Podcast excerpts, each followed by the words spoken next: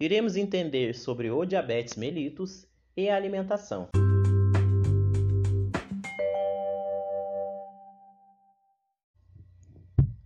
Vamos lá. O diabetes mellitus ele pode ser dividido em tipo 1 e tipo 2. Mas é, o que é o diabetes, né? E o tipo 1 e tipo 2? O diabetes é quando o corpo não produz insulina ou a insulina que produz é muito pouco. A insulina é um hormônio produzido no pâncreas e ele é responsável por degradar toda a glicose que está no nosso corpo. A glicose é um, é um tipo de açúcar, é um, a glicose é um açúcar que está no nosso corpo e o nosso corpo utiliza esse açúcar como fonte de energia. Por exemplo, para o nosso cérebro funcionar, para o nosso coração bater. Então, essa energia é vinda da glicose e também para alguns outros movimentos do nosso dia a dia. Quem ajuda a degradar essa glicose em fonte de energia é a insulina. Se o corpo não tem a insulina ou insulina o suficiente para degradar a glicose ou a insulina que ela produz é muito baixa, a gente diz que a pessoa tem um diabetes. Então, o diabetes é a quantidade muito alta de glicose na corrente sanguínea. Existem duas divisões, o tipo 1 e o tipo 2. O tipo 1 é quando a criança, a pessoa, a criança já nasce com algum problema no pâncreas, algum problema no seu corpo, que ela não produz a insulina suficiente para degradar toda a glicose que está no corpo da pessoa é, é classificado ainda como diabetes tipo 1 quando acontece, quando é identificado né, essa falta de insulina até os 5, 6 anos de idade. Então é o diabetes tipo 1. A gente diz que é quando a pessoa nasce com algum problema em, na quantidade de insulina no corpo.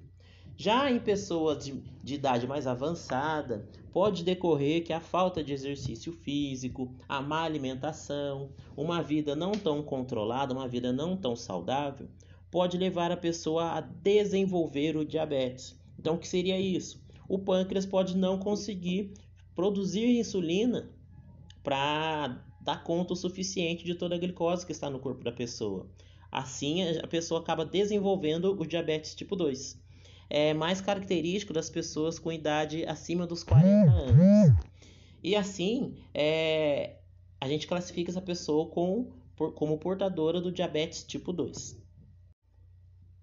Existe uma linha de raciocínio em relação à nossa alimentação em que divide a nossa alimentação, na verdade, classifica a nossa alimentação em uma pirâmide alimentar.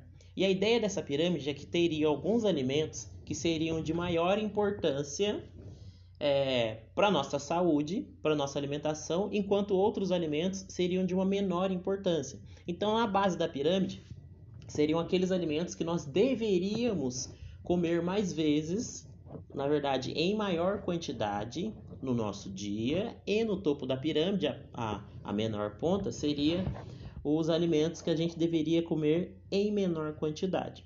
Mas vamos lá. Primeiro, deixa eu classificar aqui, vamos entender alguns tipos de alimentos. Primeiro, primeira classificação dos alimentos que eu quero conversar com vocês são os carboidratos. Eles são definidos como moléculas orgânicas que apresentam uma estrutura de carbono, hidrogênio e oxigênio.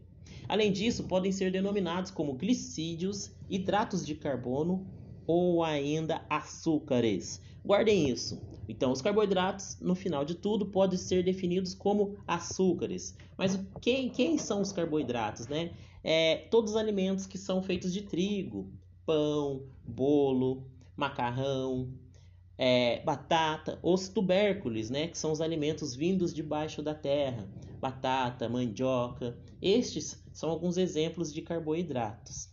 Vou passar para o segundo grupo de alimentos, o grupo das frutas e legumes. Neste grupo, é, são os alimentos que apresentam uma rica fonte de fibras e vitaminas e minerais importantes para a nossa, nossa alimentação, são importantes para o funcionamento do nosso corpo.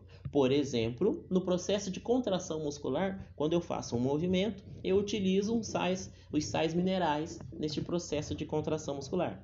Então, esse segundo grupo que eu converso com vocês, é, as frutas e legumes, são as fontes de fibras, vitaminas e os minerais. O próximo grupo seria o terceiro grupo, o grupo das proteínas, as proteínas de origem animal. carnes, leites e ovos. São uma excelente fonte de cálcio para o nosso corpo. O cálcio vai ajudar na, no fortalecimento ósseo, no fortalecimento dos nossos dentes. Este grupo de alimentos também são os alimentos que fornecem as proteínas para o nosso corpo. As proteínas que a gente também utiliza como fonte de energia e essas proteínas que também nos ajudam na reposição muscular ou na construção muscular. Este terceiro grupo de alimentos. Passando à frente, proteínas de origem vegetal. Neste grupo estão os feijão, feijão, soja, lentilha, grão de bico, as castanhas. Então é uma fonte de proteína de origem vegetal. E o último grupo seria o grupo dos óleos e gorduras. São fontes de energia e são responsáveis pelo transporte de vitaminas do complexo B. Então, quando lá atrás a gente fala das frutas e legumes, que são fontes de fibras e vitaminas, não adianta eu comer ter uma alimentação somente de um tipo de nutriente, de alimento. O nosso corpo é uma máquina perfeita que ele precisa da combinação de vários nutrientes.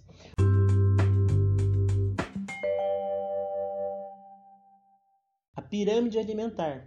Essa teoria da pirâmide alimentar diz que na base da pirâmide a gente precisa ter os alimentos energéticos, que deveriam ser os alimentos em maior quantidade. Os carboidratos, pão, açúcar, trigo, bolo, macarrão, batata. Esses alimentos deveriam ser, segundo a teoria da pirâmide alimentar, os alimentos que a gente deveria consumir em maior quantidade. Em menor quantidade, então acima da base da pirâmide, seria o segundo degrau ali, os alimentos reguladores, as frutas e verduras. No terceiro degrau, os alimentos construtores, as proteínas, seja de origem animal ou seja de origem vegetal. Então as carnes, carne de vaca, carne de peixe, os ovos, leite e os grãos, né, castanhas, feijão, entraria aqui nesse lentilha, neste grupo dos alimentos construtores. E na última parte da pirâmide, no topo da pirâmide, entraria os, é, os os óleos e gorduras em menor quantidade e até mesmo os doces, balas, doces, chocolates entraria aqui como fonte de energia extra na, no topo da nossa pirâmide alimentar. Esta é a teoria da pirâmide alimentar, em que a gente deveria consumir em maior quantidade as, é, os carboidratos, depois as fibras e depois as fontes de fibras e vitaminas, depois as proteínas, em menor quantidade as gorduras e os açúcares. Mas, quando a gente volta lá no início da nossa fala, no início da nossa conversa, quando a gente fala sobre o diabetes, o diabetes é uma quantidade muito alta de açúcar no nosso corpo. E se a pessoa já tem o diabetes, ela precisa controlar a sua alimentação. Então a sua alimentação tem que ser uma alimentação balanceada, uma alimentação controlada, a fim de não acumular muita, muito açúcar no corpo da pessoa. É o que pode fazer mal para o diabético. Quando a gente pensa na base da nossa pirâmide, a base é o, são os carboidratos. E na definição dos carboidratos, o que o carboidrato é no final de tudo são hidratos, hidratos de carbono ou ainda açúcares. Se a gente for pensar no diabético e na alimentação, os carboidratos não são fontes, não são alimentos ideais para as pessoas diabéticas, pois afinal de contas o, carboidrato no corpo da pessoa vira açúcar. E o que a pessoa deve evitar na sua alimentação é o açúcar. Lá no topo da pirâmide fala-se que a gente deveria comer também os doces, balas, chocolates, bolos, de novo, se a pessoa tem o diabetes, o diabetes é característico por quantidade alta de açúcar no corpo da pessoa. Ela vai comer um alimento que tenha na sua base, na sua composição maior, somente o açúcar, então não seria o ideal. Alguns estudiosos têm defendido que essa ideia, de, a ideia da pirâmide alimentar não deveria ser levada mais adiante. Uma imagem que deveria ser compartilhada seria de, a imagem de um trapézio, em que a base é menor e a parte de cima realmente é menor, mas não é, não diferente, é, assim como a pirâmide. dizendo que um deve ser consumido em muita quantidade, enquanto o outro em menor quantidade. O que essa teoria da, do trapézio alimentar diria, né? É, fala que uma alimentação ideal para nós seria em maior quantidade as fontes de fibras e vitaminas, então os legumes e as frutas, e em menor quantidade os alimentos construtores, os alimentos de origem, é, as proteínas, seja de origem animal ou seja de origem vegetal. Então, dando um exemplo para finalizar a nossa conversa de hoje sobre o diabetes e a alimentação. Segundo essa teoria da, do trapézio aqui da, da um trapézio alimentar, essa teoria que contesta a teoria, de, a teoria da pirâmide alimentar, um prato ideal, portanto, para uma pessoa evitar o consumo de açúcar seria um prato com maior quantidade com uma salada, temperado com óleo ou uma manteiga ou um azeite, uma porção menor de uma proteína, seja de origem animal, seja de origem vegetal, uma carne grelhada ou um frango, por exemplo, e ao final disso tudo, pode até ter uma sobremesa. A sobremesa seria, portanto, uma fruta.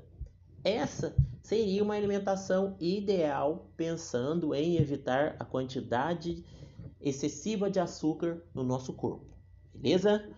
Essa então foi a nossa edição do, nosso podcast falando sobre o diabetes e a, a alimentação. Não perca o próximo episódio, vamos falar sobre o diabetes e os exercícios físicos. Abraço!